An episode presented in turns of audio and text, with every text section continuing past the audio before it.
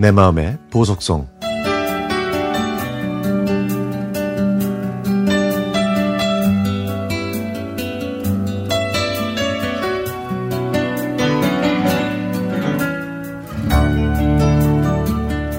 초등학교 4학년 막내딸이 미, 미술 사생대회에서 상을 받았습니다.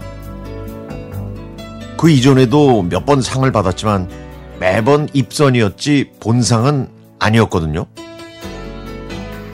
저는 더 좋은 상을 받았으면 하는 욕심에 조금만 더 잘 그려서 좋은 상 받지 라고 말했더니 딸은 엄마 욕심 부리면 안 돼. 상 못 받은 사람이 더 많거든.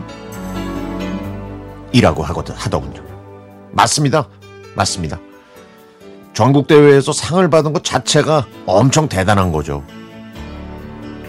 저는요, 딸이 그린 그림을 보면서 40여 년 전 저의 초등학교 미술 시간이 생각났습니다.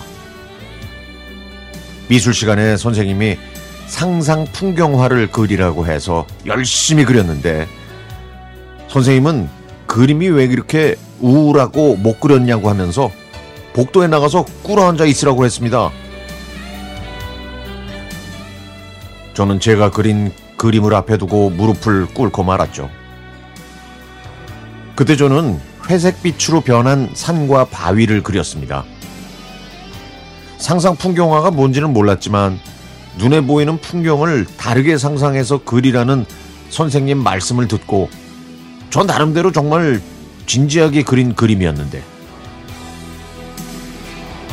아니 제가 왜 이렇게 그렸는지 무슨 의미인지 물어보시거나 조금 더 다정하게 설명을 해주시고 제 생각을 존중해 주셨다면 지금의 저는 조금이라도 달라져 있지 않을까요?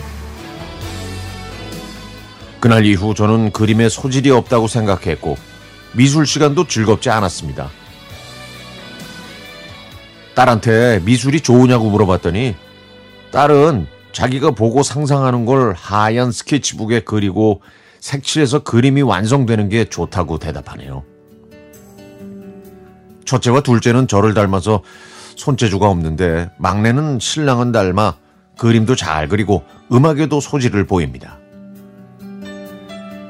언니 오빠가 한 번도 받아보지 못한 그림 대회상을 받은 셋째는 으쓱해져서 자기가 지금까지 받은 상장과 그림들을 액자에 넣어달라고 했습니다. 그래서 몇 개의 수상작들과 스케치북에 있는 그림들을 골라 액자에 넣어 벽에 건 다음 근처에 사는 삼촌과 이모를 불러 전시회를 가졌습니다. 그러면서 미래의 유명한 화가가 될 인재를 미리 보는 거니까 다 감상한 다음에는 투자한다고 생각하고 격려의 의미로 용돈을 주면 좋겠다고 말하더라고요. 그리고 마음에 드는 그림은 하나씩 가져가서 걸어둘 수 있게 사인을 해주겠다고 했지만 삼촌과 이모들은 필요 없다는 표정을 지었습니다. 하지만 결국 당돌한 조카한테 강매를 당했고 그때 삼촌과 이모들의 표정은 정말 우울해 보였죠. 정말 딸이 그린 그림들을 버리지 말고 잘 보관해야 할까 봐요. 아니, 나중에 세상이 다 알아주는 화가가 될지도 모르잖아요. 다음에는 제 얼굴을 그려달라고 부탁해야겠습니다. 딸이 언제까지 그림을 그릴진 모르겠지만 세상 살면서 하나라도 잘하는 게 있다는 건 참 다행스러운 일이네요.